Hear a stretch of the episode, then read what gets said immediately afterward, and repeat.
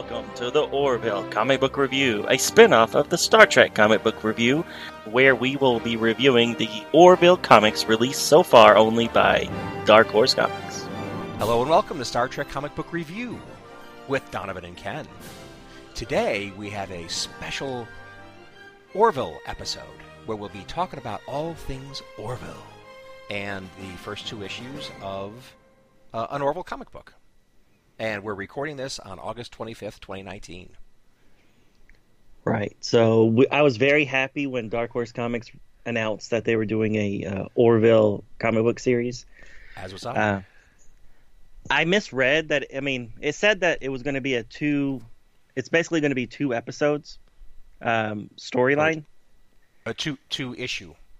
It- well, it said two stories, Oh, and okay. so and then when the first issue came out, it said issue one of two. So I was like, oh, okay, it's going to be literally two issues. But then now, you know, now that the two issues are out, we now found out that there's a third issue and a fourth issue coming out. So uh, maybe we'll have to do a, a special number three uh, sometime in the future to to Exactly. do those two issues. But as of now, we are reviewing every Orville comic issue officially published To date, sure. to date. exactly. And Orville's close enough to Star Trek that I have no qualms in doing a uh, Orville episode um, and not having it be like some sort of uh, April Fool's joke. Not that we've ever done that. No, I, I I think that'd be unfair to the to the fans, the, Right, the, the right. legion of fans. Yes. but uh, but if somebody likes Star Trek, there's a good chance they like Orville. Oh, and, yeah. uh, and here we go. Yeah, and obviously Seth's made no bones that this is, you know, this is Star Trek inspired. I mean, how could you not? Especially next gen. Oh I mean, yeah, the- and then you have Brannon Braga as Uh, one of the yeah, producers and writers, and exactly. A, a lot of production people from uh, Next Gen are on, uh, either directing, um, like uh, Tom Paris. Uh, what's his name again? The, the? Uh, his name is. Oh wow, I knew it before you said something. anyway, well, so well, also uh, the uh, and I forgot her name too. B'Elanna Torres directed a couple episodes, Oh, and cool. Jonathan Frakes directed Of a couple course. episodes.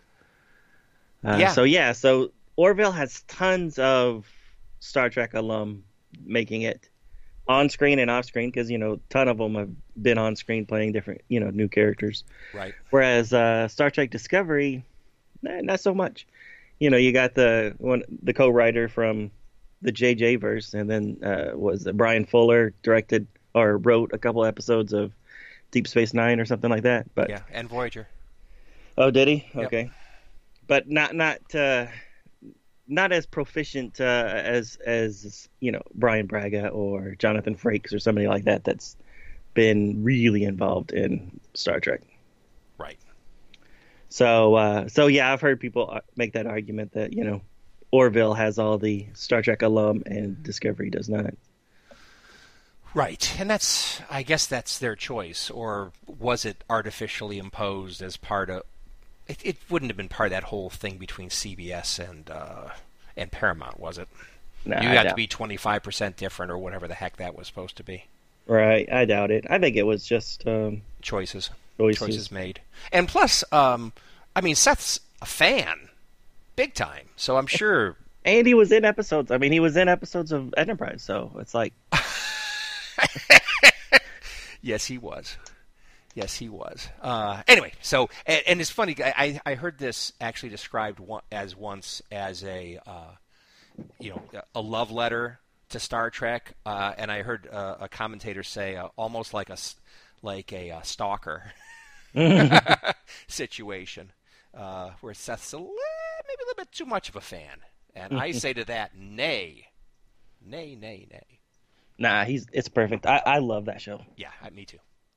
and I hope that it has a long, long, long life. Right. And we'll have a lot more to say about it after we do the two issues. Yeah, a lot so- more to say. we'll go ahead and do the two issues, uh, and then you know if you want to stay on after we do the two issues, you're welcome to. But we'll talk more about overall thoughts on Orville and some of the the recent news about it moving off of Fox and things like that. Exactly. Is that good or is it bad? We'll discuss. So, all right, well, shall we go ahead and just jump in? Please let's do. All right, so issue number one of the Orville is entitled New Beginnings, part one of two. Uh, Orville's created by Seth MacFarlane, script by David A. Goodman, art by David Cabeza, colors by Michael Atiyeh, lettering by Richard Starkings, and comic crafts Jimmy Betancourt. And uh, this came out July of 2019. So the cover has uh, all of the cast members from season one. Um, so I'm going to read it all off to you from the foreground to the background. So right in the front, the Orville, the ship itself, and then behind that we have uh, Dr. Claire Finn, Captain Ed Mercer, Lieutenant Gordon Malloy, Commander uh, Kelly Grayson, Lieutenant Commander Bortus and his mate Klyden, Lieutenant John Lamar, Lieutenant Alara Kitan, the robot Isaac, and then behind them all we see the Planetary Union logo. So the story starts with Captain Mercer having a drink by himself in the Ten Forward esque bar when Grayson walks up and says she's changed her mind about them being together and lays one hell of a smooch on him. Suddenly, the captain awakes in bed alone and mutters that he hates dreams. Just another glorious day in the Corps. We learn that the Orville has been monitoring a magnetar for quite a while, and that Isaac predicts that it'll be another 48 hours until completion. Malloy laments about how boring this is and how much of a hell the next two days are going to be. Grayson reminds the captain of a conference in a nearby star system that'll happen the next day. Mercer then orders Malloy to prep a shuttle, and the two head out away from this super exciting assignment. Shortly after departing the Orville, Malloy gives Mercer a hard time about the tension between Mercer and Grayson since they both decided to stay friends. Malloy detects a nearby distress beacon and they alter course to investigate. They find out that it's a buoy from the Burton, which is a warship that has been lost for a hundred years and it was lost during a war that the Union had with the slug like Tazel. The two decide to blow off the conference and instead trace the trajectory of the buoy and learn the whereabouts of the Burton. There's then a subplot with Grayson trying to deal with Bortus and Kaylin's child. Uh, it seems that uh, Topa, which is the child, is uh, trying to get into the school but the union guidelines clearly state that the school starting age is around three years old and not a few months old. Uh, the Kalins, I think they're Kalins. No, Moclans. The Moclans then show Grayson Topa, who uh, looks to be about three years old instead of just a couple months old. And the Moclans say that they grow up much faster than other humanoid species. So Grayson and the doctor agree that maybe Topa is old enough to start classes. Meanwhile, the Orville shuttle arrives at an unknown planet where, where there's a lot of wreckage in orbit. Mercer and Malloy assume that this is where the Burton battled it out till the bitter end. The two travel into the planet's atmosphere to try to find a closer look when they're suddenly attacked and they have to make a crash landing. The planet is a desert, and the two head out on foot to where they suspect the attackers fired from. Meanwhile, on the Orville, Grayson is introduced to the teacher, and the two come to a reluctant agreement to allow Topa to try out school. Later, Grayson and Alara discuss the teacher. Alara says that he's cute and Grayson should ask him out. Grayson disagrees. Yet, Alara makes a good point about not spending the whole time on the ship alone. Meanwhile, on the planet, Mercer and Malloy find a civilization of bird like people. But they seem to be primitives, and they could not have created a mechanism to fire on them like they did. Yet, this has to be the place.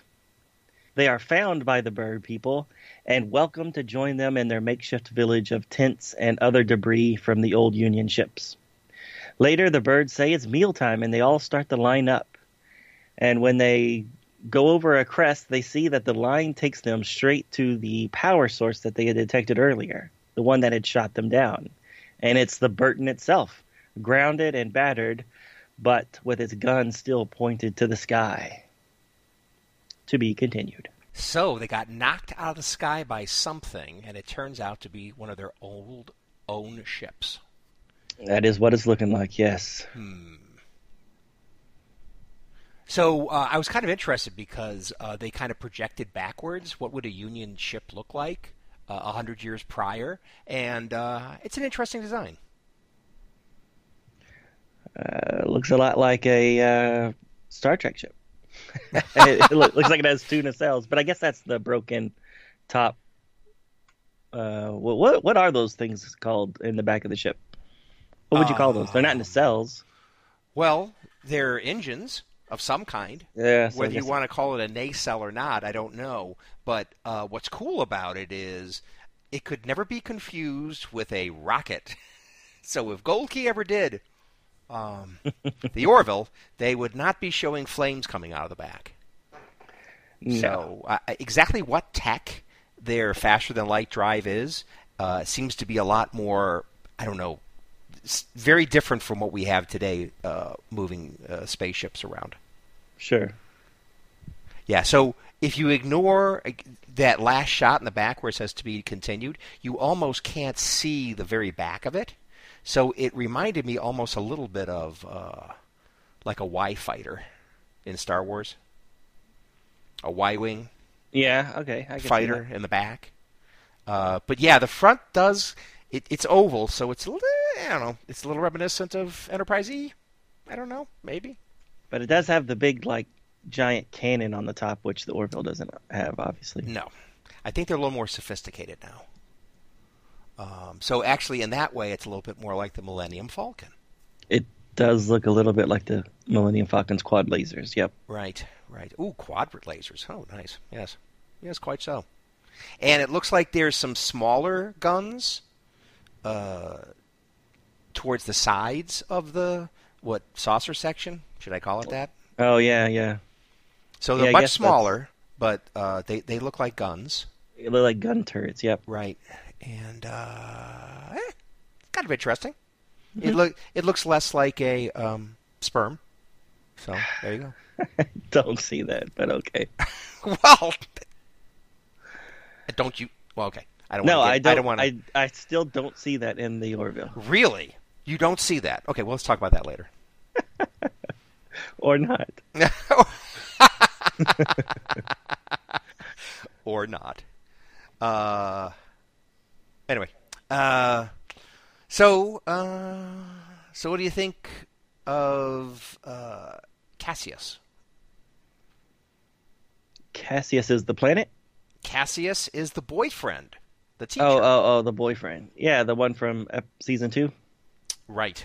So I guess I should have prefaced this. This happens at some point during season one. So um, Or it happens in between season one and season two. That's what I think.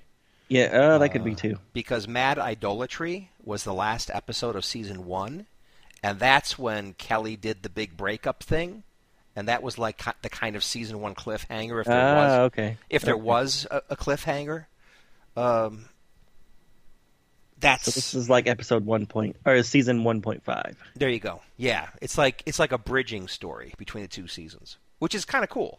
Yeah, That that, that that's kind of cool, right? Yeah. yeah. I kind of I, I was okay with them introducing the teacher, but then again, I was just like, well, I know that it doesn't really go anywhere. So it, from season two, Yeah. they don't stay together. Spoiler. yeah, yeah, which I think most people. Well, uh, actually, well, maybe not. This is a Star Trek comic book review, but I'm pretty sure anybody that likes Star Trek would probably like the Orville. Yeah, Um, so. But yeah, it, he's around just long enough to give um, a little bit of uh, discomfort, uh, a little little bit of friction, a little bit of uh, spice to the season two story between those two, right. Ed and Kelly. So you think that this season, the the second part, the second two episodes, uh, second two issues of this miniseries will be, In between, um, yeah, you think it'll be when that. Um, remind me, in season two starts the um, the love interest that that Mercer has is already on board, right? So maybe maybe uh, the next two issues will be her, her. coming on. maybe, perhaps. That that would be cool. Yeah. So, uh, so anyways, just as a little side note, real quick, Um, I'm having a hard time with the names. Oh, really? I don't know why, but I guess because I'm just always used to talking about Star Trek characters. oh, gotcha. Getting Mercer out and Malloy out just doesn't seem natural, and I'm having a hard time. Oh, yeah. In my synopsis, I just call them Ed and Gordon Okay, that would make sense because that's how they're referred to most of the time. But Yeah, uh, to each other and other people, right? Yeah, by Sure. the first name. But anyways, I, I did find that I, I not so much when I was writing it or Mm-hmm. when I was reading the book, but here talking about it, I'm having a hard time because uh, it just doesn't seem natural to be using those uh, those names in in those roles. You know what I mean? It's just right. like when you talk about Captain, it should be Kirk or! Picard. and then I'm like Captain uh, Mercer. I, I, I, I get that. I can understand that. Anyways, Yeah, Uh, and and Ed in general is um he's not Kirk and he's not Picard. He's his own thing. Um and I think the Union in general is is not Starfleet. no, And so although it's patterned after them and that certainly was the inspiration for a lot of it, there are some distinct differences um, between the two uh, the two franchises. But maybe we can talk about that later. sure, sure. Well, how about the uh, little penguin guys? So the aliens. Yeah, that, uh, you sent me a picture uh, while we were reading this through the week uh, of real life birds that looked exactly like these guys. Exactly. They're they're called macaroni penguins. And I guess well one of the things that makes a macaroni penguin a macaroni penguin is that they've got little tufts of hair. Um, what ma- ma- Mentats? Uh, in Dune, the human computers have these huge, ridiculous eyebrows, and this macaroni penguin kind of looks like that. They're, they're they all like they're a different color, like they're golden, or I guess they, I guess they could be other colors too, like maybe red, like orange red, like some of these guys in the comic book. But the picture I sent you, it's mostly like a yellow, a bright yellow kind of uh, tuft, tufts of hair that, that come back, sweep back uh, like eyebrows, and they're pretty cool looking. So I mean the the, the the penguin is mostly black and white, and these guys are like some other colors. But I, I thought it was patterned after the um, the macaroni penguin. There you I go. thought. I thought. And, And they so definitely ma- got the- they- macaroni because uh, of the macaroni fashion and things like that of the from the uh, the old British terms when they what they talked about when their when their boys went to Paris and stuff and came back all dolled up they would call them macaronis. Oh, really? I've never heard that before. Cool. Yeah. I did not know that. Yeah, maybe, maybe. Yeah, I, I, I, And that would I make am not. I'm not used they, to. they don't look like normal penguins. So that and the only thing different is that they're very colorful and flamboyant. So Yes. macaroni. I mean, it kind of fits. Okay, okay, there you go. But I've I've never heard of this this penguin type before. Well, neither did I. Um, so I, I just did a quick search on colorful penguins because I was looking at these guys and it was like, you know, they look a lot like penguins. Uh, but uh, I didn't know if any. I mean, if they were pat, they were they were uh, they made up the eyebrows, the the bright colored eyebrows or not. And uh, sure enough, you, well, you got macaroni penguin. Nice. Nice. A little a little zoology lesson for all you listeners. There you go. There you go. Uh, no, that's cute. I, I'm never a big fan of uh, alien species looking exactly like um, human or uh, Earth animals. Yes. Yep. So it kind of throws me off a little bit. You know that they're they look exactly like A penguin. like like like earthling earth birds. Right, I, right, I, I didn't know they were penguins. I just thought they were just birds. right. But once you sent me the picture, I was like, oh yeah, that's definitely them. yeah. And of course, Gordon made a few cracks about that. Didn't he say something about? Uh, Yeah, he says March of the Penguins. there you go. Yeah, our own little March of the Penguins or something. Yeah, yeah, but I still was. I still wasn't thinking penguins. I was still thinking like little, just little, little birds. right.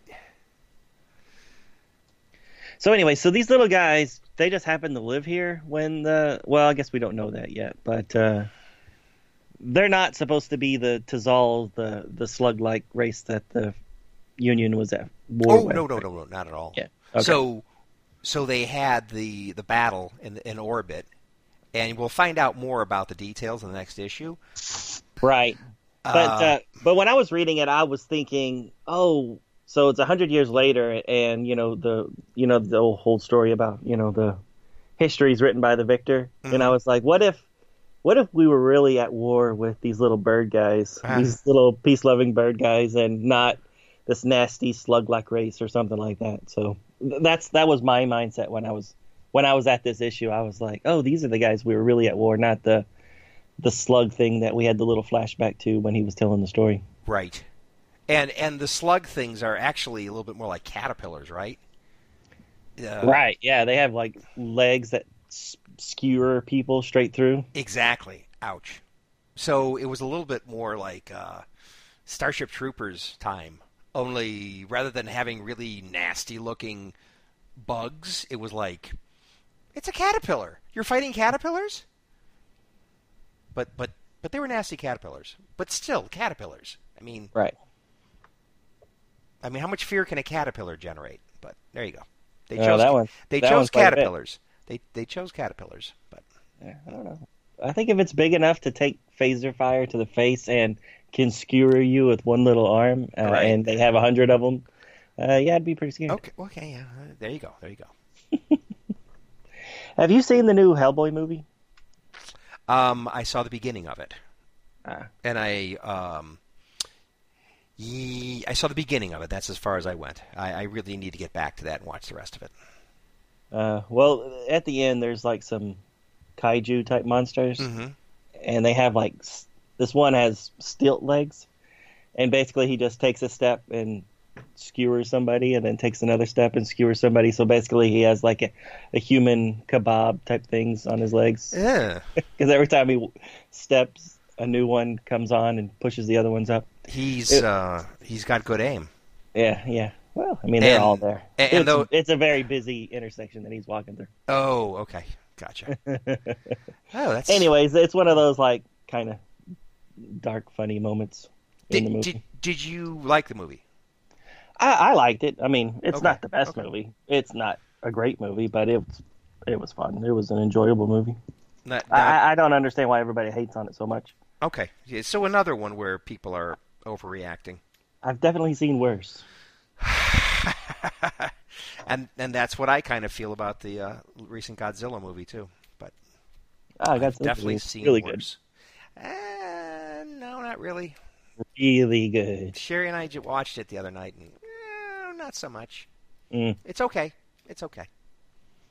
Um. Anyway, uh, oh, back to this. Okay, so when Ed and Gordon are like looking through binoculars, kind of checking things out, scouting out the scene with the village and stuff, Mhm. um, when the little shadows came up behind him, because you saw little dark silhouettes walking up to them, they thought they were they were so uh, clever and uh, quiet. Um, I thought I thought they were going to be Ewoks because all you saw was a shadow, a, a stubby little shadow. And it's like, oh no, they're not going to do Ewoks, are they? I was thinking Porgs from Oh, Porgs. The Last Jedi. yeah, I had a Ah, real strong Porgs. Porg, Porg vibe throughout the whole thing until they started talking, and then I'm like, well, at least Porgs don't talk. Porgs don't talk. They're, they're not. I mean, I guess they have a little intelligence, but mm, not not not enough. Right. I mean, they're just cute little guys. I mean, Yeah. they're they're. I mean, they're kind of like, well, a little penguin. Right. Things. Yeah, I forgot what the real bird is that they're kind of modeled off of. And the main reason why they put them in the movie was because wherever they were filming Mhm. The Last Jedi, this bird is indigenous there, Oh, and they couldn't get them all off. That no matter what they did, they were always going to be in some of the shots. right. So their idea was just, well, Leave let's just go go into it, and then we'll just kind of touch Write them 'em up, in. make them make them into something different uh, Right. for those shots they just happen to be in, and then we'll do some little animatronic ones for the close-ups. Okay. So it's kind of kind of cool how they, you know, couldn't get a, a native life form out of the shot, so they Right. just like leaned into it. Cool. I'm not a biggest fan of porgs though, but uh, but at least the story behind it's kind of interesting. Well, they were also supposed to be the cute little marketing thing, weren't they? I mean, Yeah, like the You know. Ewoks. yeah. So, yeah. I guess there were some. I guess I'm sure they probably sold some number of stuffed porgs, little little dolls or something. Oh yeah, I think I think my daughter got some. Oh, did she? She, Cute. she loved she loved the little porgs. Oh, good, good, good. With those big round eyes, those big round little anime eyes. Yeah. Yeah. It's funny when, uh, and we're all way off topic, but uh, but before we went and saw it, I, I was like, oh yeah, I can't wait to watch the scene where Chewbacca eats all the porgs. and then of course there is a scene where he is eating one, and I'm and both both of the kids looked at me and were like, how did you know? Ah, yeah, I didn't know Chewie was a meat eater. I don't, I don't know why I thought he might have been a vegetarian, but oh well. Oh, yeah. Are you kidding? Because in Return of the Jedi, he tried to eat that dead animal. Oh, did he? Yeah, that's how they got in the trap that the Ewoks had set. is- Oh, that's right. Because yeah, always thinking with your stomach. Right. So, anyways, back to the book. Yep. Um, I liked seeing Alara. Is that her name? Yes. Uh, wish The security. She, the security wish wish she had a can of pickles to open, or a jar of pickles. She doesn't really do much. No, she doesn't do much. Just stands there. Although I do like her um, little commentary that sounds like she's calling Isaac Scotty. Uh, when does that happen? I think it happens in this one. Oh no, it's in the next one. Well, we'll save it for the next one. okay. But in the next issue, notice there is a moment where Alara is practically calling Isaac St- Scotty.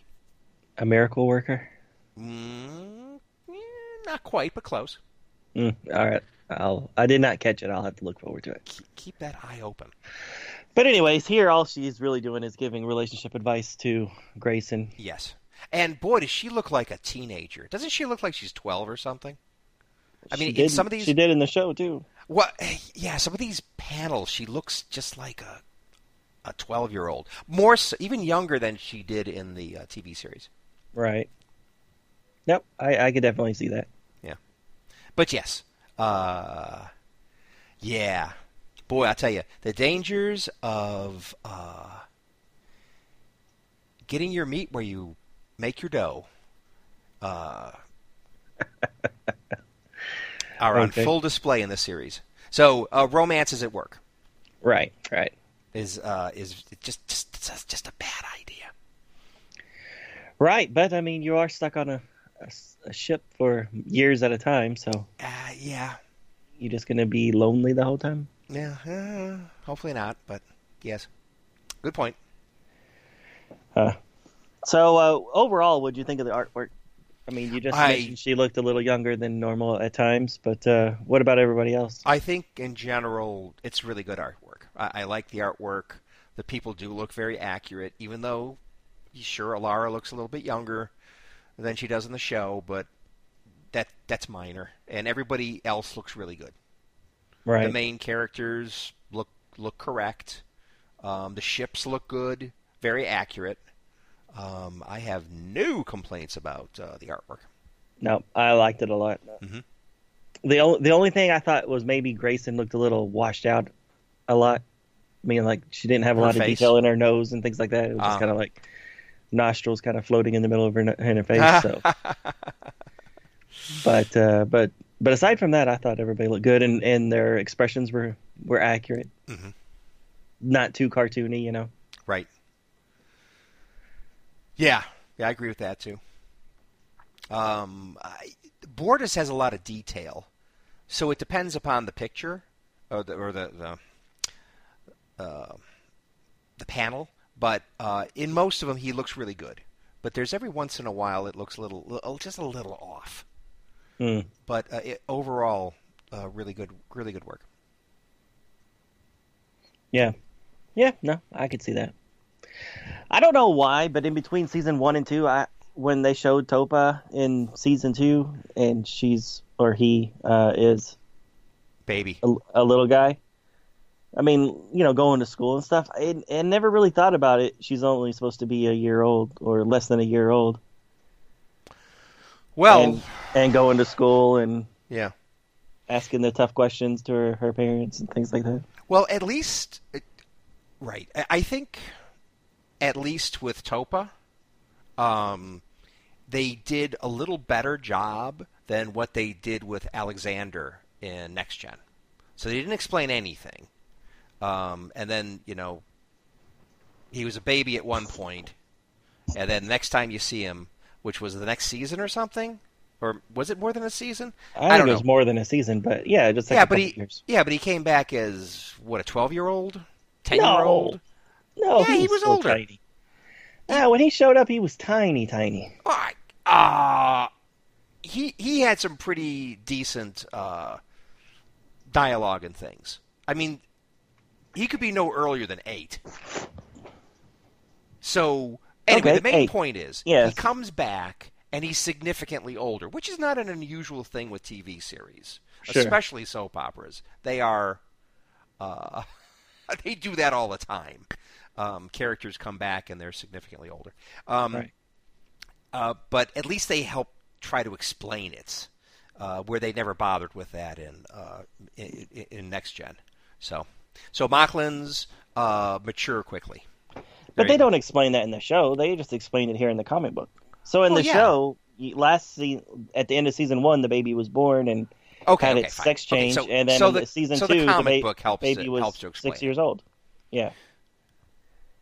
Yeah, I'm just saying, as a watcher of the show, Yeah. it did not bother me. I did not even Did you notice think it? about that the baby was only supposed to be a year old at Yeah. most. Yeah. But and then when they mentioned it here, I was like, oh yeah, that that does make sense. At least they explained it somewhere. Right.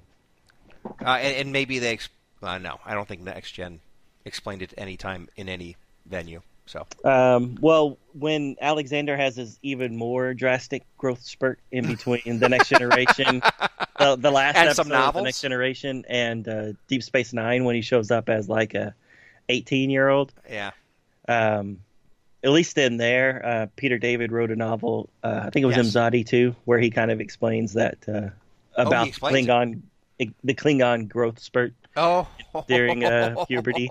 that's funny. Okay, That's- uh, okay, that's puberty. That's the second one then. The second right. growth spurt. Yeah, There you go. And, and there are some post um, Nemesis books where Alexander's actually a um, ambassador. So that's he's even more mature then. Uh, Well, does Worf stay as a ba- ambassador post Nemesis? You can tell me because I don't know if I'm ever going to read him. he may eventually be, but um, uh, in this do you mean particular eventually? book, Well, he was at the end of There's a long time of- period. At the end of Deep Long Space period. Nine, he was supposed to be the ambassador of. Um, Yeah, you don't know if that lasted. Yeah, and then Well- and, and then he ends up back in Starfleet for some of the. Uh, I mean, what Nemesis wasn't? well, he Was was, he there for the wedding. He was there for the wedding, and then he ended up staying on, Yes. which which never made sense to me. Which to yeah, well, exactly. ambassador. So they keep shoehorning. I mean, that's great. I, I love Worf. You got to have him in the movies, but it just made no sense. Well, made no sense. I shouldn't say that. Right? Yeah, They- I'm they- here for. they- I'm they here always for the pulled him in. But I'll take I'll take my uh, I'll take a uh, position on on the on the bridge. Yeah, exactly. I I, mean, guess at, it- at you lea- would want your most it, experienced person, though.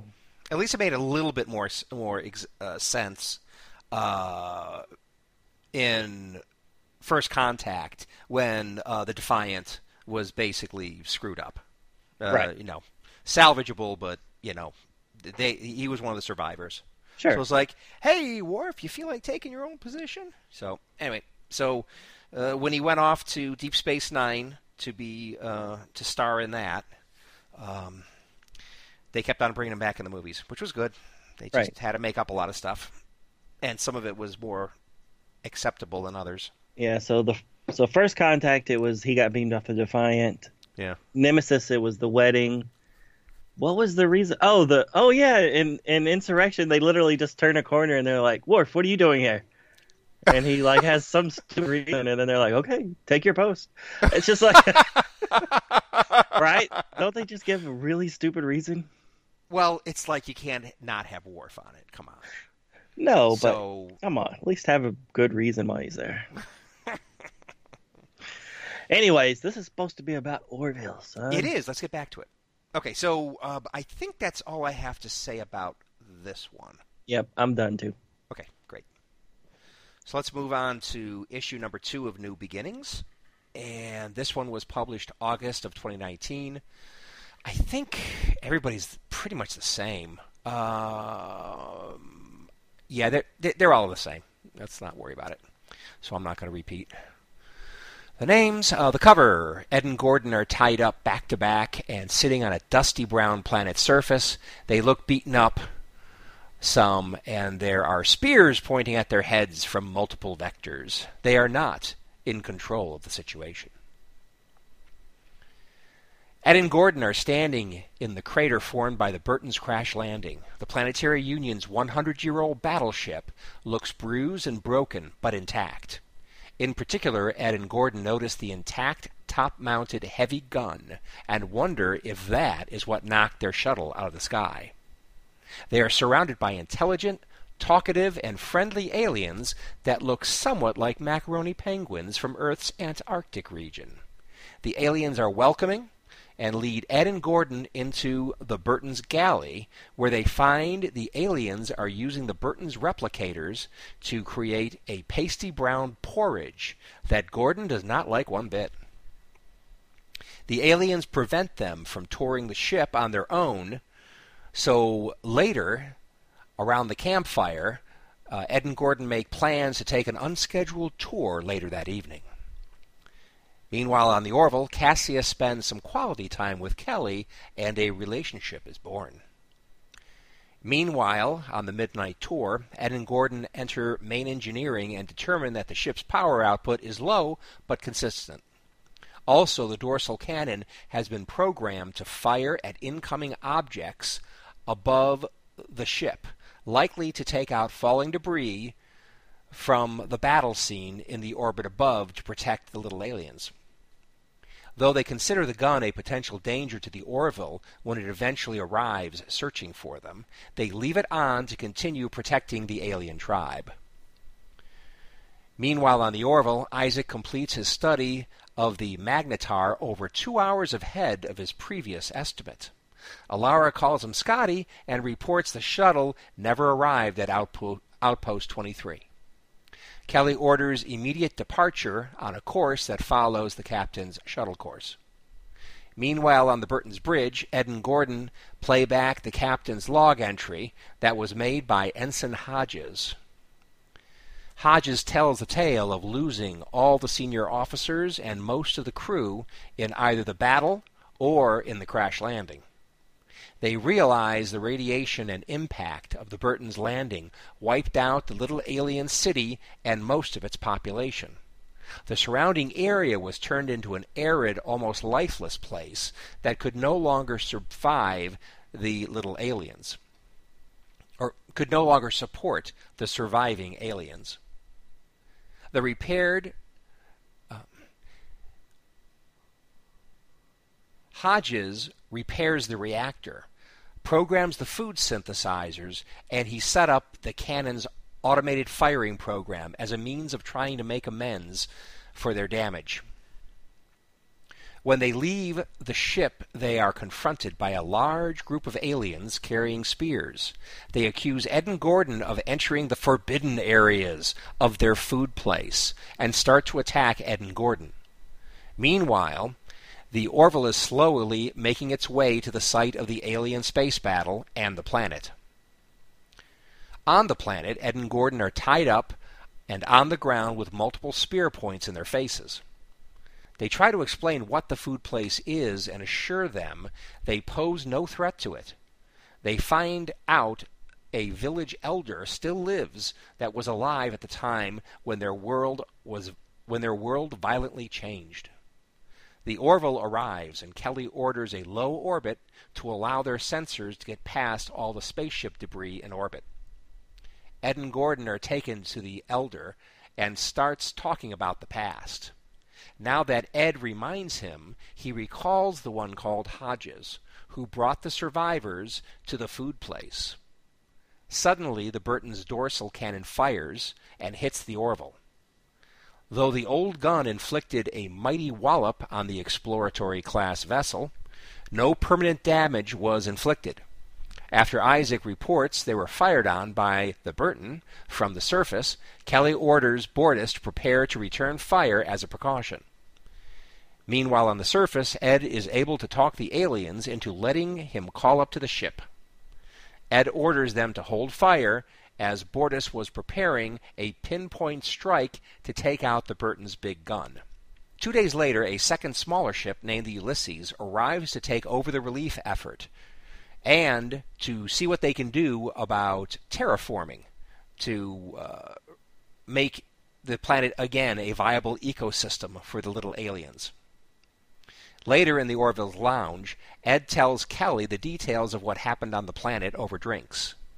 Ed imparts on Kelly and the readers the lesson of the story. War is bad, particularly when you screw up innocent bystanders. Finishing with what he had to say, Ed asks Kelly if anything interesting happened while he and Gordon were away. She responds, mm, Nothing that can't wait. The end. And what happened while they were, I guess, Cassius Cassius. is the only thing that happened. Cassius. Which is kind of a big thing for those two. Sure, sure. Not a big thing for the ship in general, but kind of a big thing. Right. Especially since obviously they proved at the beginning of the first issue um, Ed was definitely still carrying a torch for Kelly. Right. So I missed it. What what was the uh, Scotty reference? Oh, come on!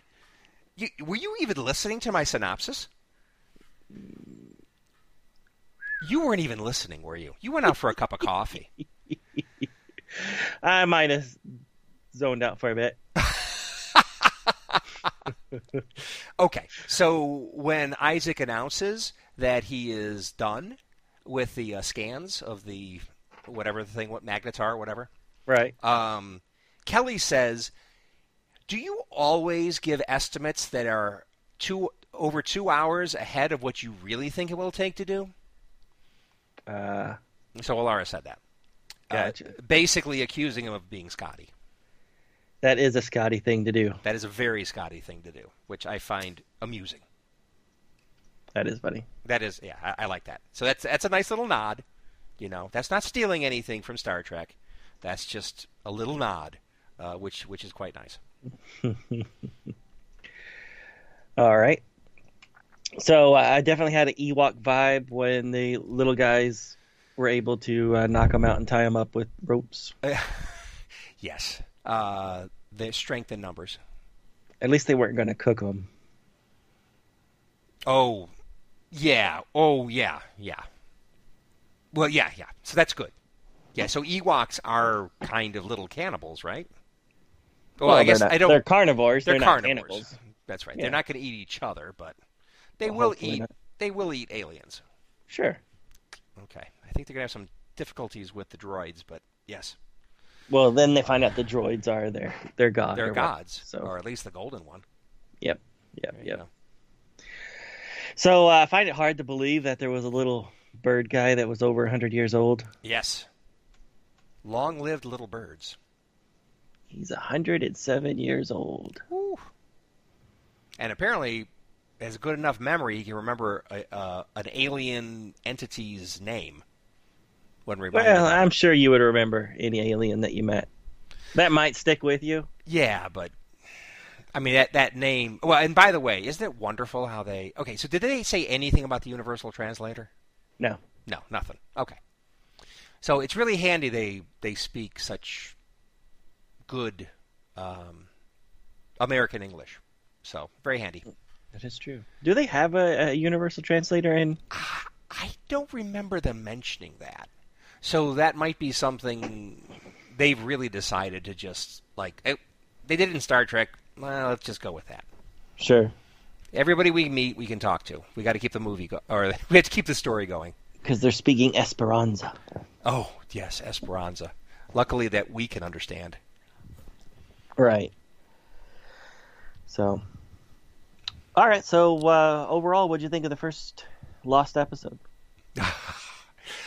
I thought it was good. I liked it. I mean, it, it doesn't. What I like is usually this. Uh, usually the Orville stories don't take themselves quite as seriously as some of the Star Trek episodes. This Mm-hmm. one, this one was definitely uh, a little lighter uh, overall. Uh, of course, uh, these aliens have a little bit more teeth to them than they first appear, but for the most part, it was yeah a cute little story. Yeah, I liked it, and it fit in with the uh, the mythos of Orville. But it, to me, it it lacked the humor that that Orville has. There was there wasn't a lot of jokes in it, and uh, I don't even know how you would do that very well in a in a comic book format. Yeah. So it seems like they are leaning more towards the action space opera type thing than Right. not so much the humor that the, the show actually has. Right. I mean, they did have a few. They had a few jokes, mostly Sure. coming from Gordon. Um, as is usually the source of, of jokes, is frequently Gordon.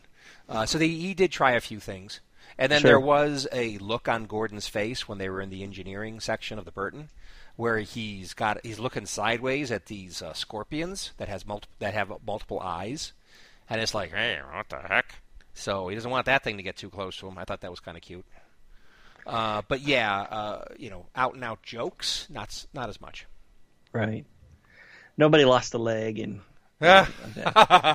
you know, at first when he was hopping around uh, on one leg, it was like, oh my god. and then it was all part of the joke, and it was like, oh, okay, well, that's kind of funny, but that's kind of messed up. Yeah, that's probably my favorite episode. Well, okay, so make it dressing Isaac up as Mr. Potato Head. Okay, I like that. It's kind of cute, but then what Isaac does in response, that is great. Right. Much better than when Data tried to do the same thing, but his thing was just to push Crusher off the ship into the water. exactly. That, that was cute, but yeah, removing a leg, that's pretty good. I like that. Yeah, and, and- but he um still be like, I don't understand. Is it not funny? I I I, I loved that. that Yeah, episode. yeah. Not funny, Data. yeah. So as I was looking around on some th- for some things, uh, looking up some Orville things that I wanted to make sure I, I had the names right and things like that, um, I came upon uh, a best of Isaac cut that was on YouTube, Oh wow. uh, and it was pretty funny. It was Isaac's best lines, and I did not remember that Isaac has a lot of really good lines. Funny, funny, mostly funny lines. Right. Uh, uh, usually, often at the expense of Gordon. Good. Yeah, So so I guess they're trying to do the McCoy Spock relationship between those two. I I think so because who is more human on the ship than Gordon? Right. I mean, he uh, probably has a borderline drinking problem. He's definitely a jokey guy. Um, yeah, he, he's quite human. Was it him or Lamar when the first question he really asks Captain Mercer is uh, what his policy is on bringing drinks to the bridge or something like that? I thought that was funny. That was pretty good.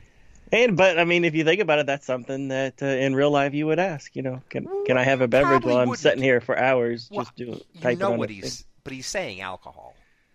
I thought he said soda. I think they actually Oh, he? say soda. Yeah. Really?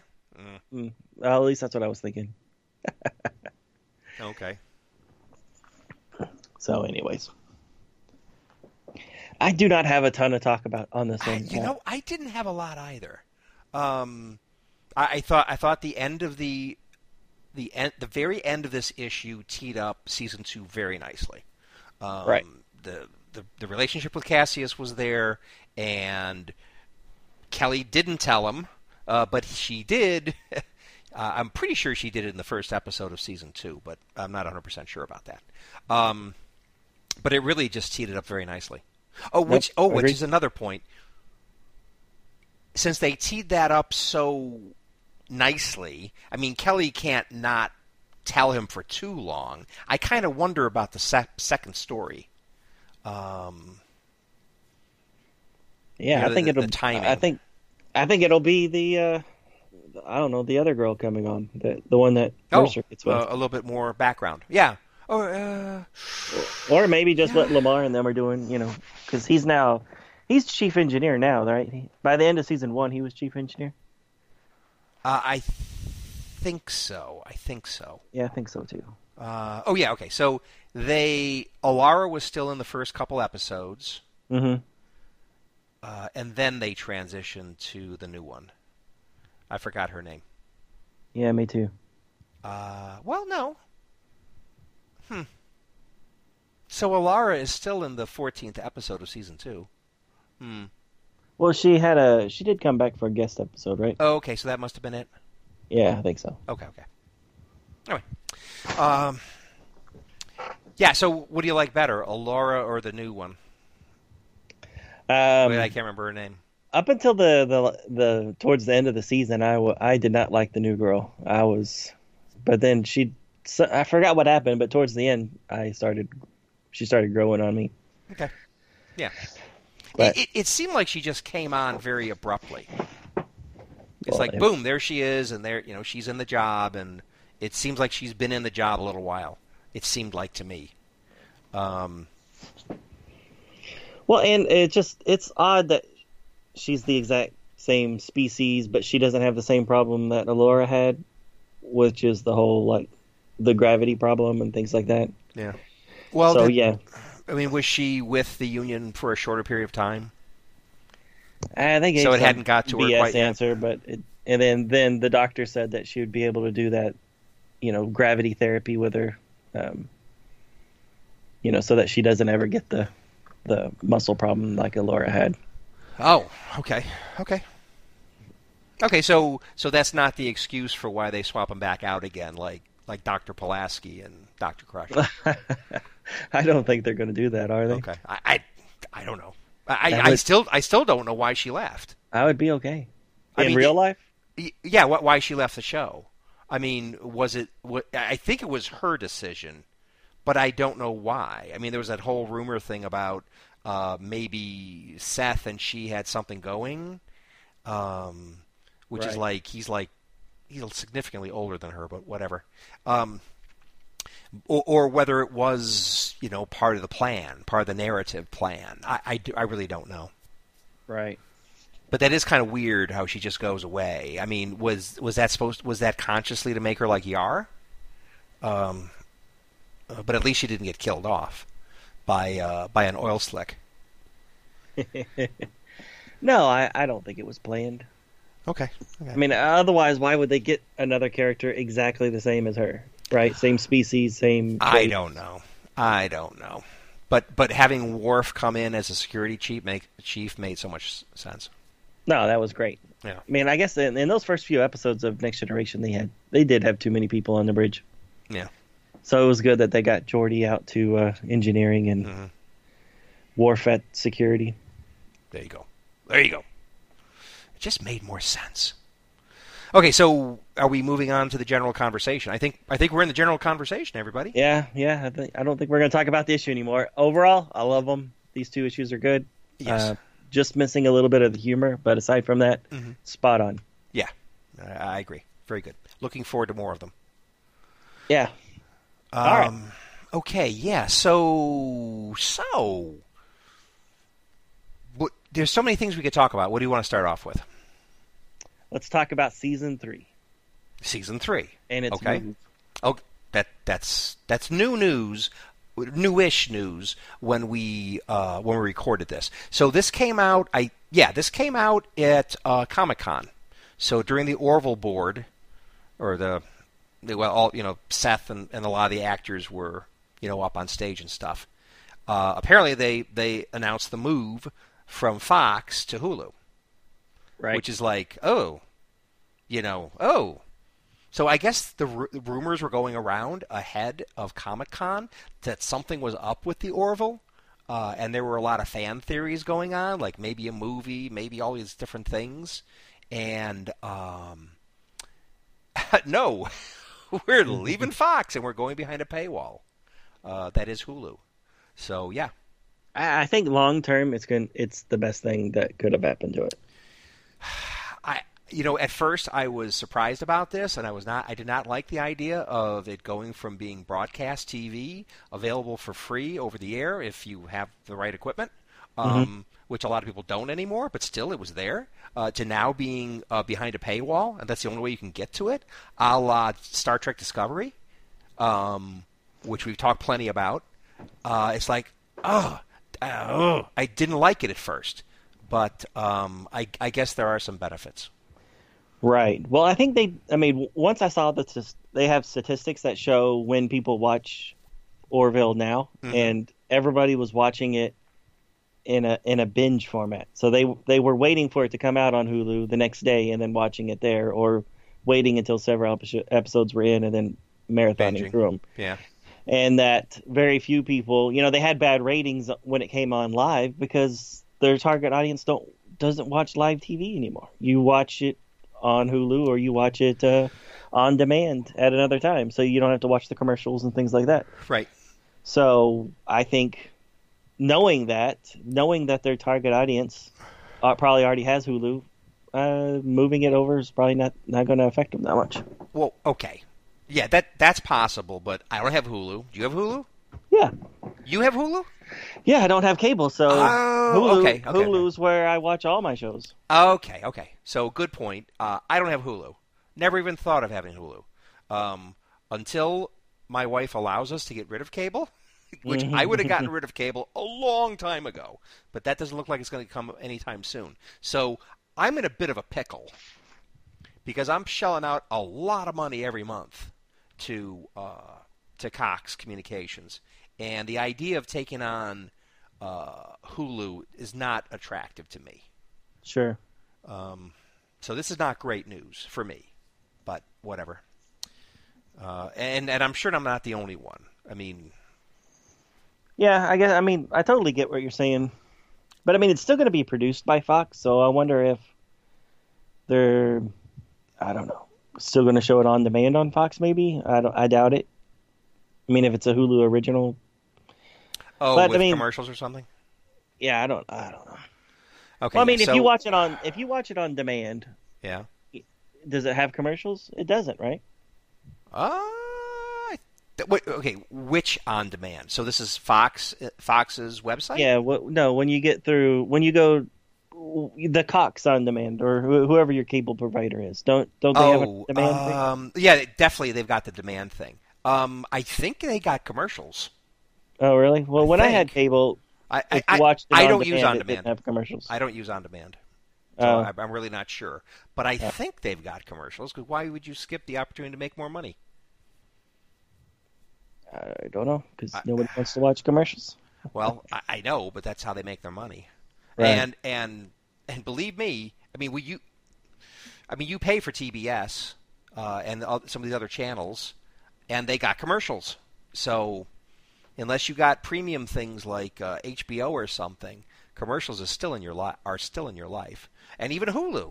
I mean, there, there's the cheaper tier. You still get commercials, right? And then you pay more to have no commercials. So do you have the? Uh, do, you, do you see commercials, or did you go for the better tier? I went to the better tier. It's only yeah. like two dollars more a month, so well, that that would be worth it. Totally worth it. Not having to watch commercials. It. Yeah. Yeah. Oh, unfortunately, okay. the only channels that don't cut out the commercials for you is uh, CBS. Oh. So all the CBS shows that are on Hulu still have commercials. Oh, okay, okay. Oh, and CW, which is also part of CBS, so it kind of makes sense. Okay. Um, interesting. Okay, so well, okay, we'll get back to the Orville, but so mm-hmm. is it good or bad for the Orville? So you say it's good, and it's certainly no skin off your nose because you've already got Hulu. Mm-hmm. Um, so, what other good things uh, come of this? Because we already know the main bad thing is it's um, it's no longer broadcast over the air. So that's right. that's really the only bad that I can see. Um, yeah. So, so some, think, the, some more of the good things.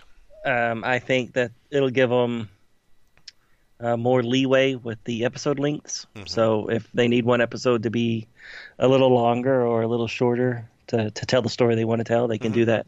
Okay. They can do that on uh, Hulu where they couldn't do it on broadcast because it has to always right. be 42 and a half minutes. Okay, period. but but just realize that Fox did do last season, season two, they did experiment a bit with fewer commercials, and they did have some longer episodes. Right. Um, so they were experimenting with it, but there was no guarantee that that was going to happen for season three. right. Yeah. So good, good point. But you, they know they have that flexibility uh, with Hulu. Okay, good point. And I don't know. I mean, maybe with uh, being one of the one of the bigger Hulu originals, maybe they'll get more budget for their episodes to Okay. get, to entice people to come over There to. Uh, to stay Um, with Hulu.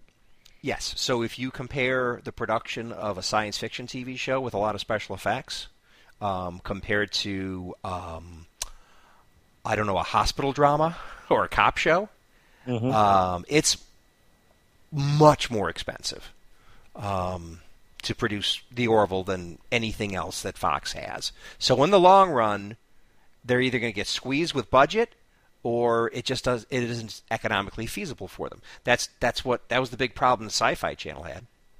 right. Yeah. So if they can produ- provide more money to the production, uh, great. That is a plus. Okay. So more time, more probably, hopefully, a bigger budget. Um, okay, great. Um, another one that I was not aware of, but I kind of listened to. Uh, I noticed on YouTube yesterday, and it was good timing. Uh, there was a website or website, um, a creator content thing channel on on YouTube that was kind of going over some of these things. And it was like I didn't think about all of it, and some of it was a bit of a revelation to me. So broadcast TV, this is good because Fox TV is heading in a direction where they're going to have fewer they're going to de-emphasize uh, scripted shows and have more um, news, sports, and um, I don't know reality TV. I'm not quite sure, but fewer scripted shows. Um, just because with all these streaming options, traditional broadcast TV is they're losing their viewerships big time, and it's going to it's going to continue to happen. So, in response, supposedly Fox, at least Fox TV, is shifting their offerings to programming that is a traditional strength of broadcast TV, which is news, sports, whatever. Um, and I thought, oh, okay. So if they would have stayed with Fox with fewer scripted shows, then that would have been put put more pressure on uh, maybe them getting canceled uh, eventually. Huh, I hadn't heard Orville that. being uh, yeah. Well, I hadn't heard it either until I watched this uh, this uh, this little video on YouTube. It's like, oh, but did not know that. I guess I guess it it has to force some change, right? I mean, So is that a mandate from Disney that they're going that way, or oh, I don't know that it's a mandate anywhere. I mean, I think it's uh, it's a it's driven by business drivers. I mean, if you can't compete as much, and it's expensive to make uh, scripted shows, well, what what is unique? What is what is better uh, with traditional broadcast channels? Uh, go with your strengths. So I don't think it Hmm. was I don't think it was an edict from from uh, from the top. I think Fox TV just said, "Hey, well, what are we gonna what are we gonna do with all these uh, new competitors and our reduced viewership?" Hmm. Well, that's not good. So No, what about but- like Family Guy and Simpsons and all that? Are they going to continue to do those? Uh, yeah, I guess. I mean, uh, just as if it's a reduction, it doesn't mean they're totally getting rid of them. But Right. Who knows? I don't. I don't know. It, it, they, they mentioned this very briefly. I assume they know what they're talking about. Sure, sure. Uh, the, the, the the people that put together this video. Uh, but I mean, it makes sense because Fox was, you know, they were big on World Series and baseball and things like, and Fox Sports, very big. yeah, Very big. so I guess it makes sense if they Yeah. went more that way. Okay. So, um, anything else? Oh, Nope. oh, yeah, actually, when we spoke, you brought up the idea that Fox has a terrible record for canceling great shows.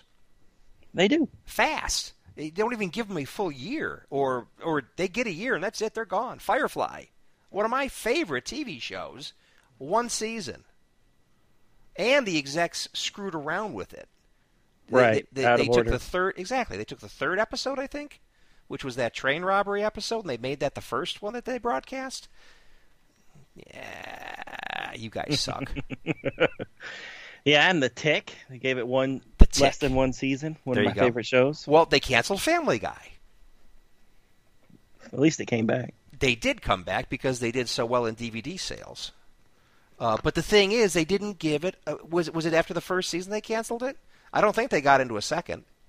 Yeah, But I don't know. Pretty early on. Pretty early on, they're they're they're very quick to uh, cancel things. So um, anyway, that's another thing. Yeah, but but at least they're giving you know Orville. Like I said, with uh, with it being on Hulu, hopefully it'll thrive. Yeah. Okay. Thumbs up. Okay. So anything else to say on that topic? Nope, I have nothing else. Okay. Um, what I'd like to talk about next is how the Orville pushes boundaries.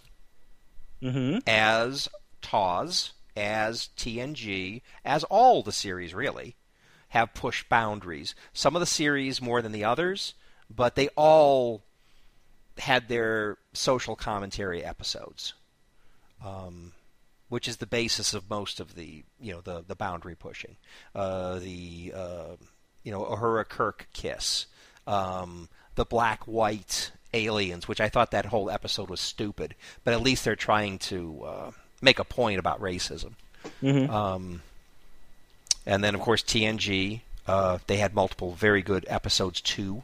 There was that one where Riker, I forgot the name of it, the one where Riker had a had a tryst with an alien that wasn't male and wasn't fully male and wasn't fully female.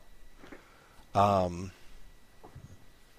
Anyway, so um, and definitely, Seth is all in on that stuff. I mean, yeah, he likes to push boundaries big time. Right. No, absolutely. Um, the whole Bortus thing, uh, being from an all male society, and then uh, exactly. the the gender, the forced gender change for Mhm. Topa. Yep. Man, that was a great episode to me. That was a very great episode, and you- and you found out since they went back to their their home planet, you found out um, how truly invasive that is. I mean, and it's not that they're just naturally all males; they were screwed around with to become uh, almost all males. Right. Uh, yeah, so so Topa was one example with the sex change operation, but then you meet that uh, that lady, Mhm. uh, that that that great. Um, was she a novelist or was she a poet or I forgot what what she became famous for, but supposedly she was a guy. Um, oh, right, right. Yeah. but then you find out later in the episode, oh, a woman, and there is, and she's the head of a whole village of uh, of ladies. Right. Yeah. you Um, don't find that out until season two, but yeah. Yeah. So, and then of course they had that big scene where there was the possibility of uh, of the Moclans leaving the Union, or at least uh, the possibility of it, because Right. the Union was trying to stand up for the rights of these people, uh, you know, the citizens. And of course, the Moclans didn't dig on that at all. We can do whatever we want to with our people. Um, anyway. Yeah. No, So and it definitely has ramifi- I mean, definitely has parallels to certain countries today. Yes, it does. Yes, it does. Well, and and that's the basis of some of the. I mean, the whole purpose they're doing these episodes is to comment on our own, our own society, Right. and that's why they hit home so much. That's why the original Star Trek was, uh, it was actually blacked out in some um, southern states. Oh, really? Uh, in the original broadcast, yes, it was. Hmm. Um, I mean, actually showing black people as equals on a ship. Uh, oh no, we can't have that. oh, that's um, ridiculous. Okay, so there, there, so there's race. Um, there was the episode that uh, did commentary on, uh, or actually more, not just ra- actually, what you brought up was gender. So that was a gender issue. Um, and then they had, uh, in in a similar vein, they had that episode Cupid's Dagger, which showed the blue alien played by uh, Rob Lowe who was the source of Kelly's um, indiscretion, Mm-hmm. uh, which led to their divorce, uh, Ed and Kelly's divorce. And in this episode, I think most people probably saw it, or maybe not. I don't know. I don't know exactly who. At this point, who's who's listening? I have no idea.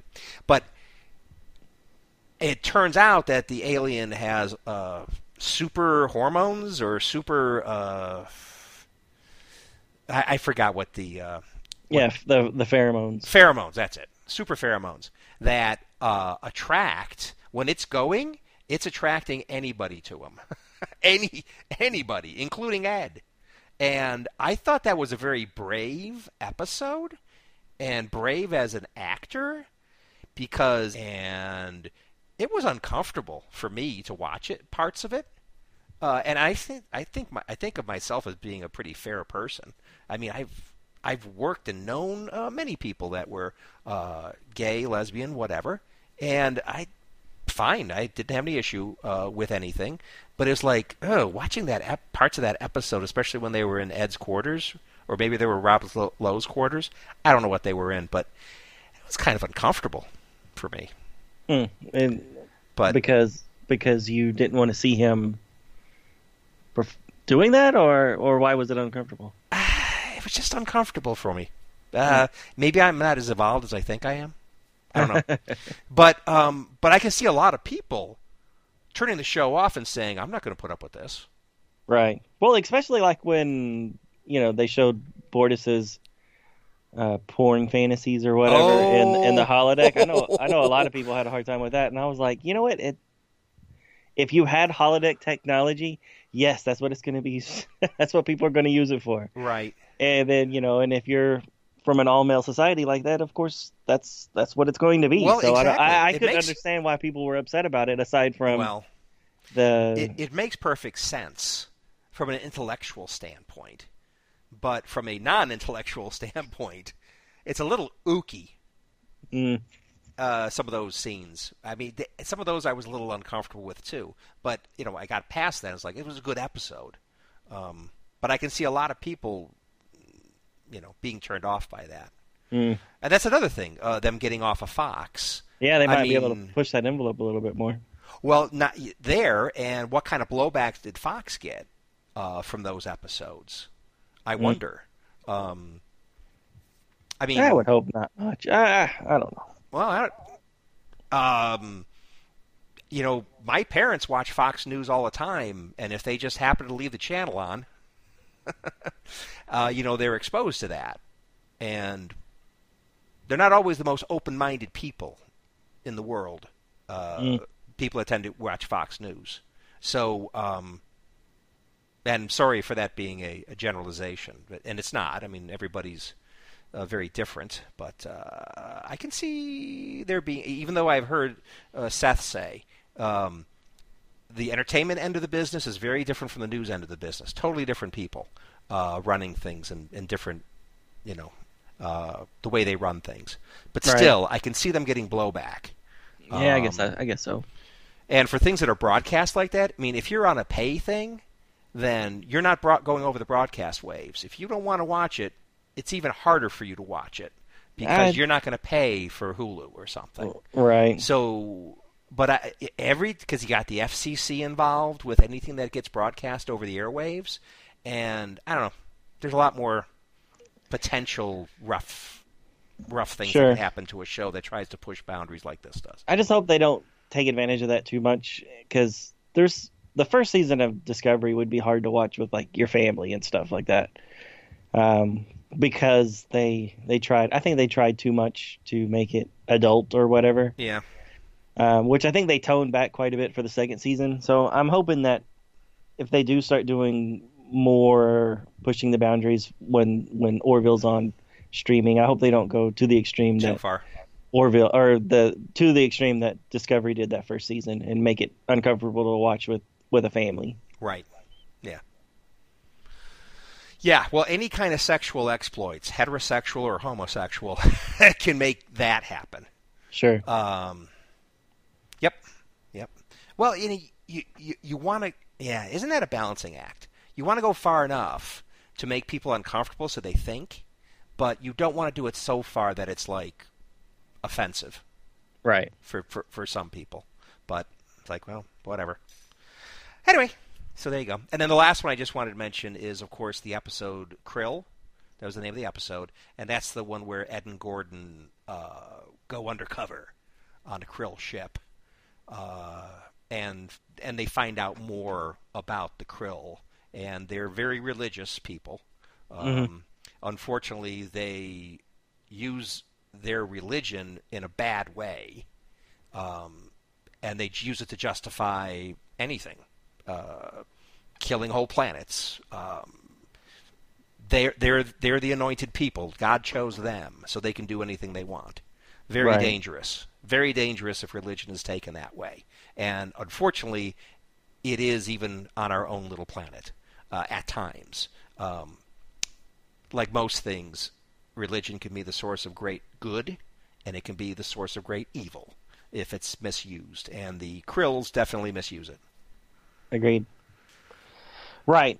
And I'm hoping that, you know, over time they'll I mean, obviously within season 2 we saw that they were able to put aside their differences for the greater good of the galaxy Yep. and and and help a lesser species or whatever. So I'm hoping I'm hoping they do more of that, you know, making them letting them see the light that uh, that, you know, your way is not always the only way kind of thing. Exactly. So remind me, did did Orville ever do something like a blanket statement where they say humans have evolved past religion, like they did in, in Deep Space Nine and or uh, Next Generation? I, I don't remember don't them think- ever saying that. I don't think so. Yeah, okay. Because basically, I think one of the big okay, well, maybe it's time to talk about differences between Star Trek and um, and the Orville, because right. definitely um, Gene Roddenberry had the idea that uh, people had evolved and they had gotten better. Um, they didn't need money anymore. Um, they accepted each other. There was no race issues, at least on on on planet on, on the Earth or people that came from the planet. Um, so there was a lot of things that were great like that.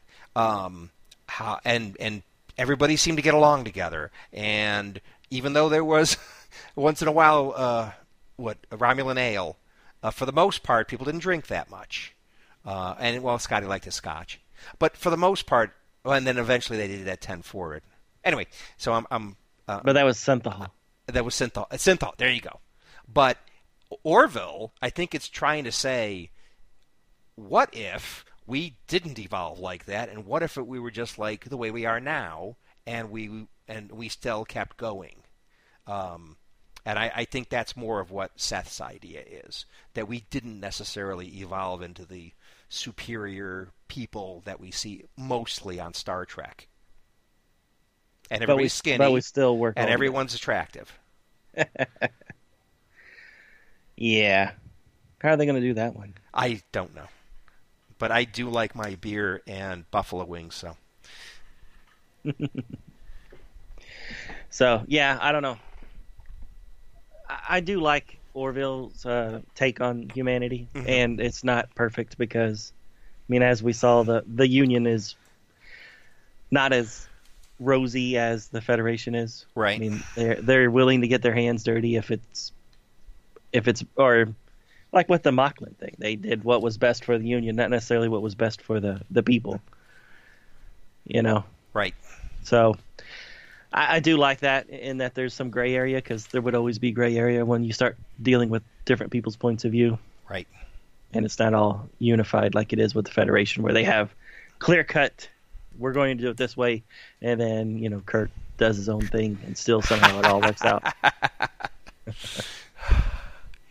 Yeah, there you go. So, uh, so there's a difference there. Um, the uh, another difference is the Orville is not the flagship of the fleet. It's it's it's a middle it's a mid tier ship. It's an uh, ECV is the front of its registry number, and that stands for Exploratory Class Vessel. Um, so as opposed to the BCV, which was the um, the Burton. So that's a battleship, class vehicle. So the Orville is middle of the road, uh, and there's nothing overly special about their crew. Um, they're all just part of one big fleet, and they're kind of middle of the pack. So that that's quite a bit different from the Enterprise, which especially in Picard's day, a big deal was made of they were the best of the best. Right, right. Best ship, uh, or one of the best ships, anyway, and the flagship of the fleet. That's that's true. No, and, and or and I mean, and Mercer is not the greatest captain in the world. No, I mean, not he, at all. They, he only got the job because his ex-wife stuck her neck out for him and things like that. So Right. I like I like that Yes. he's getting he's getting promoted in in maybe a position he's maybe not ready for, or at least he wasn't their first choice for that role, Right. and that we as the viewers get to see how he does succeed, uh, Right. even despite what other people might think about him. Right. Yeah, he is definitely not a Picard. He is definitely not a Kirk. the youngest Starfleet captain on record. No, that is not Ed Mercer. No, I'm a big fan. I like it a lot. Yeah, and, and then uh, we talked about Ed or uh, Gordon before. It's like, I mean, some could look at him and say he's a bit of a screw up, uh, but he, he he's he's very good at flying, and uh, he, he's a good officer. Um, he's just, you know, definitely not a typical Starfleet uh, stereotype. Right. Well, even Lamar too. I mean, he's kind of a kind of a goof off a little bit. Well, in the first season, he was um, definitely, and I think he, I think he's got a little bit more serious now that he's an engineering uh, head engineer. right. What's the name of uh, what's Kevin McDonald's character's name? Oh my God! Uh, oh, what is his name? Um, the Blob. So, yeah. Shoot, I forgot his um, name. I don't remember. Yeah, he's the one that's always cutting up. He's he's the Gordon in engineering. he is. He's pretty funny. Yeah, he's pretty funny. Yeah.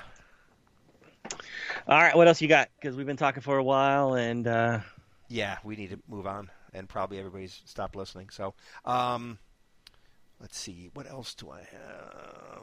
Uh, oh, the ship. We got to talk about the ship quickly, and then and, and about any ships, but definitely about the Orville. okay, Now, the number one thing, I maintain this. Seth probably said to the to the designers, think sperm. Hey, you've said that. Yeah. I've said that, and and uh, I think it you know it kind of looks like a sperm, but um, the main thing is I I like the design. It's very different. Um, they definitely did not go for a uh, let's just copy Star Trek. No two ways about it. Um, and it doesn't look like Firefly, and it doesn't look like Battlestar Galactica, and it doesn't look like anything. I, I I can't think of any ship that it looks like that has come before. And I could be wrong on that, and there might, there could be something out there that kind of looks like it. Uh, what was that Gene Roddenberry thing that was done with Kevin Sorbo a long time ago? oh yeah, uh, Armageddon something. Ah, something like that. Anyway, but but that kind of had a curvy ship. Uh, but still, um, I, I think the Orville's a, a nice, unique design, and I think it's pretty cool looking. I agree with you. It's not. It's unique and it looks good, but I also think that it looks a little bit like um, Galaxy Quest. Oh, Galaxy Quest. Yeah, yeah, Because yeah. Galaxy Quest had, I mean, it was only it was like two nacelles that kind of wrapped around on each other. Um, they didn't quite touch in the back, right. but That's but they point. did have that um, that arch to them. Right. Yeah. What what was that? The protector? Was that the protector? Oh yeah, yeah, yeah, the protector. right. But yeah, so I mean, it kind of reminded me of. Uh, I I always thought that it kind of reminded me of the Orville. Now I haven't gone back and watched Galaxy Quest to actual compare them, but Well, neither have I. But I just pulled up a picture of the uh, of the protector, and that is an interesting shape. It's like a horseshoe, or well, not maybe not quite a horseshoe, but still. Um, it's a. It has like a, a main a main engineering type section, and then the nacelles kind of branch off and kind of almost make a, a, a loop. Yeah, right? exactly right. So really, the the engineering and the primary hull, it's all one. So you know th- there is no separate engineering area. Um, so it's just like one kind of like oval, kind of tubular, kind of sort of piece, which is where the majority of the ship is, and then the wings come off Right. and go around, and it's it's almost a full circle. So if you had that and you just added two more circles to it, boom, you got the Orville. Uh, yeah, kinda. I, I, I will not, I will not disagree with that. Okay, but still, it's a bit. Okay, so it's protector-ish, but it still has its unique bits, and some of Oh. those unique bits definitely carry over into even the shuttlecraft. Yeah, the shuttlecraft I did like how they look kind of like little tiny little Orvilles. Exactly.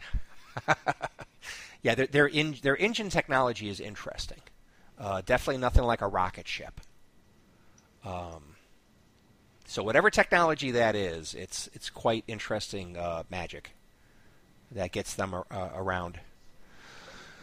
Eh, It's probably dilithium, just like Star Trek. Well, I kind of like the idea that they make it look very different because uh, no no engines like we have now could get us faster than light. So it's interesting uh, that they've reflected that in the look of the design. Right.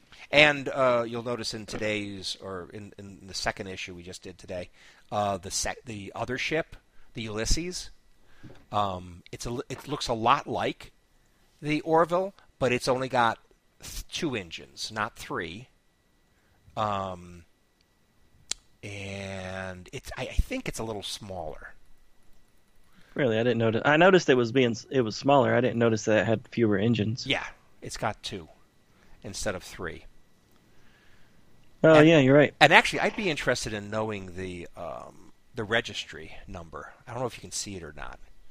No, it's not in there. Okay, uh, because I did not know what ECV stood for until I until we did this, because I looked it up.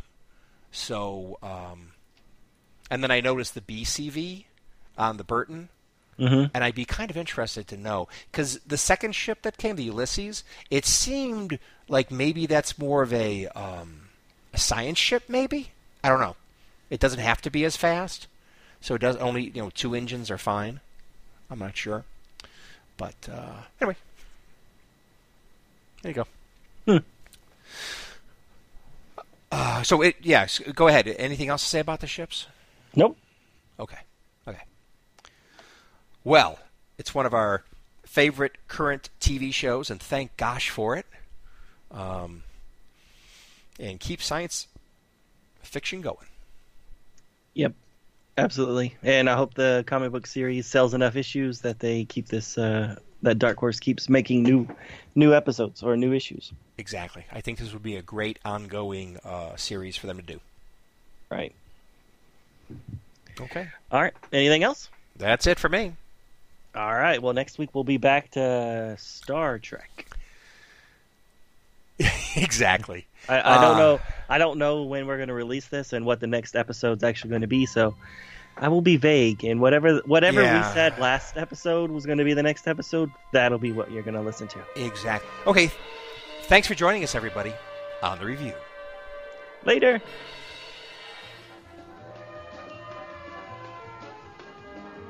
Thank you for listening to Star Trek Comic Book Review.